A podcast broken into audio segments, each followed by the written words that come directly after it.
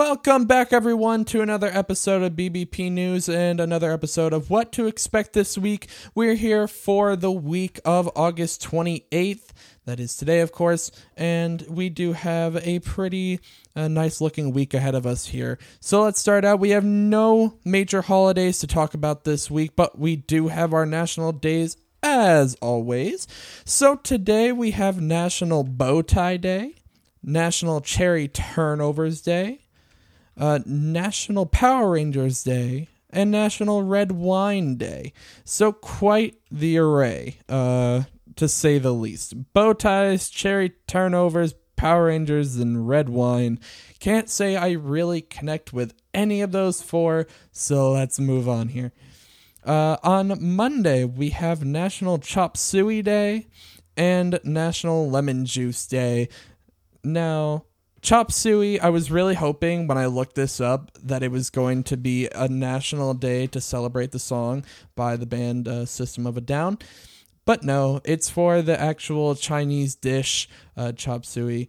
And so, you know, a little disappointed, but, you know, I, I should have expected as much. And then lemon juice, you know, it's bad, but I will just straight up drink lemon juice by itself. I haven't done it in a long time, but I will. I will do it happily.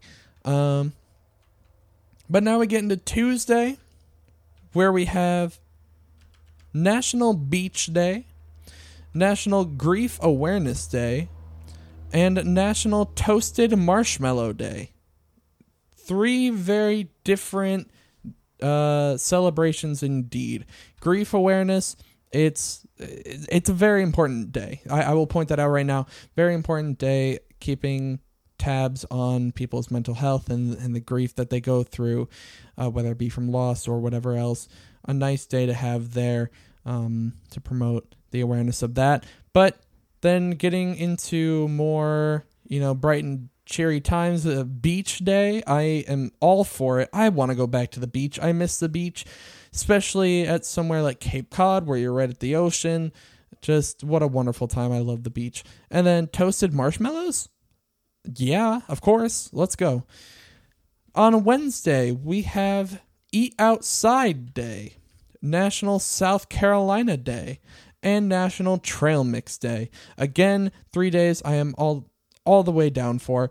Uh, shout out to South Carolina. You have your day on Wednesday, so shout out to you. And then eat outside day. I love eating outside. It's such a wonderful time. It, it just it feels so nice. It's like that perfect summer experience. And then trail mix, just a classic snack. I don't know what you want me to say beyond that. We gotta love it. On Thursday, we have Acne Positivity Day, Burnt Ends Day, Chicken Boy Day, and No Rhyme, No Reason Day. So, uh, very interesting day here. Um, Acne Positivity Day. Different. I'm just going to say that right now. Very different day for sure. Um, now, Chicken Boy Day, I had no idea what this was. I had to look this one up for sure because it, it just absolutely confused me. And this is a day to celebrate a statue that is a man with a chicken head, and it is located at Future Studio, and it's been there for 10 years. So there's a national day for Chicken Boy. Uh, definitely a different one there. And then No Rhyme, No Reason, that kind of goes back to our theme of last week's uh, episodes, episode where we just had a bunch of days for just like, you know, lay, laying back and let the breeze take you where it will, you know? And then on Friday, we have National Blueberry Popsicle Day, College Colors Day, Food Bank Day, and Lazy Moms Day. So, again, just a very interesting assortment of days there. And then Saturday, we have U.S. Bowling League Day, National Tailgating Day, and World Beard Day, which I am all for this. If you do not know, I sport quite the beard. so this is the day for me. But now we get into the political schedule, and again, when it comes to Congress, there isn't much to talk about as both chambers are still on recess all this week.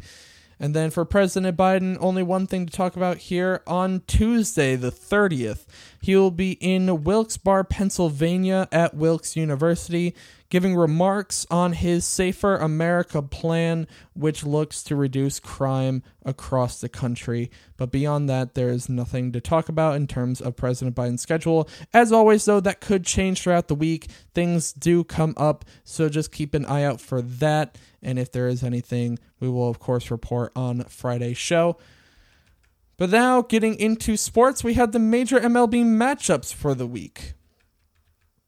We start out with the Yankees versus the Angels. Now, the reason I include this matchup is for just the superstar uh, matchups here. You know, you have Ohtani and you have Trout against Judge and people like Stanton.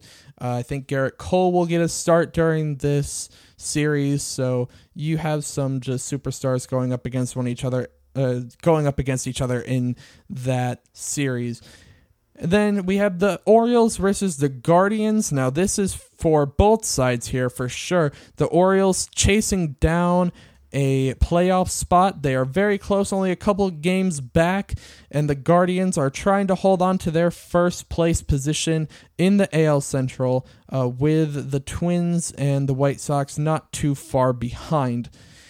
And the final game for the first half of the week is the Dodgers versus the Mets. Now, these are two top teams in the MLB right now. The Dodgers have the best record in the MLB, with the Mets not far behind. The Mets are four and a half games back of the Dodgers in terms of having the best record in the MLB.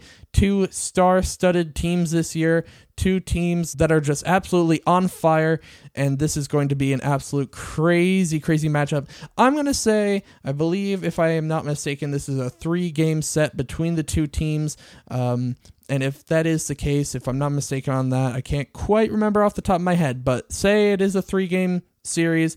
I'm going to say Mm, 2 1 to the Dodgers. I just don't think you can slow down that Dodgers team. I think the Mets will take one game. I don't think you can, you know, count them out of any game, even against the Dodgers. This Mets team has been very good this year, and that's tough to say as a Yankees fan. But 2 1 to the Dodgers for that series. I think it's going to be electric. And Moving on into the second half of the week. Actually, before we go into the second half, let me give my predictions for these other two series. For the Yankees versus the Angels, I'm going to say this is a four game set. I'm going to say Yankees take it 3 1. I don't think we sweep it. Uh, we seem to be getting back on a roll here. Uh, the Yankees seem to be picking up pace again. The bats are working again. The pitching has gotten better. But I think the Angels will be able to take one game uh, out of that four game set. I'm going to say we take it three to one, though, as we continue to heat up down this final stretch of the regular season. But then we have the series between the Orioles and the Guardians, and I forgot to check if this was a three or four game set. I'm going to bank on it being a three game set, uh, and I'm going to say, oh boy. I'm going to say Orioles take this two to one. I'm going to say Orioles take this 2 to 1, and they have just been so hot since the All Star break. It is absolutely incredible. In the standings right now, uh, in terms of division races, they are five games ahead of the Red Sox right now, which nobody, I mean, nobody would have predicted that at the start of this season.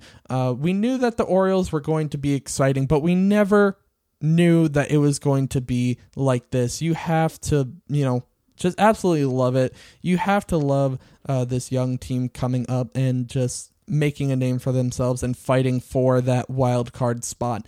And I kind of hope they get it. Not going to lie there. Uh, but I'm going to say two to one for the Orioles in that series. If it is a four game set, I'll say two to two, and I'll say the same thing for uh, the Dodgers and Met series. If that goes four games, if I'm mistaken on that one, uh, and it is a four game set, I'll say two two. And then we move into the second half of the week where we start with the Yankees versus the Rays. And the reason I include this series is because for the division race, the Rays are probably the only team that are going to catch the Yankees at this point. The Blue Jays seem too streaky. They seem too unreliable in terms of catching up in that race over this last stretch. The Rays are still nine games back, so I don't think they're going to come back. I don't think anyone's going to catch the Yankees in this AL East race. But if anyone's going to do it, I see the Rays doing it. Uh, so this will be a big series for them. And for the Yankees, it'll be a moment for them to prove that they are ready to take this fight and just put it to bed and cement their win in the AL East this season. Now, our second series is the Twins versus the White Sox. And this is just a true battle in the AL Central. Uh, the Guardians, I can't remember off the top of my head who they're facing uh, during that second half of the week, but this will be a chance for either team to make a statement in terms of the wild card race, as well as maybe a spot in that AL Central uh, league or that division race title. Because both teams are about four games back, uh, four or five games back in that wild card race in the American League. And so it's tough to see them really coming back and taking one of those spots. It's definitely not impossible, but I think the teams ahead of them are just a little bit better at this point. So either team, I think at this point, needs that AL Central lead, uh, AL Central title and this is a series to come back and really fight the Guardians for that spot. Finally, we have the Dodgers versus the Padres, or the Padres versus the Dodgers, uh, looking at that correctly. Uh, this is going to be a series primarily for the Padres. No one's catching the Dodgers in the NL West. They literally have almost a 20 game lead in the West there. Uh, the Padres are 19 games back, if I remember correctly, 18 or 19. So no one is catching the Dodgers at this point. So this series is for the Padres to hold on to their uh, their wild card spot and to really cement themselves in that race and to book themselves in the playoffs. So this is going to be for them to really start cementing their place in that. Obviously, there's still a month to go, so things can change in terms of the wild card races.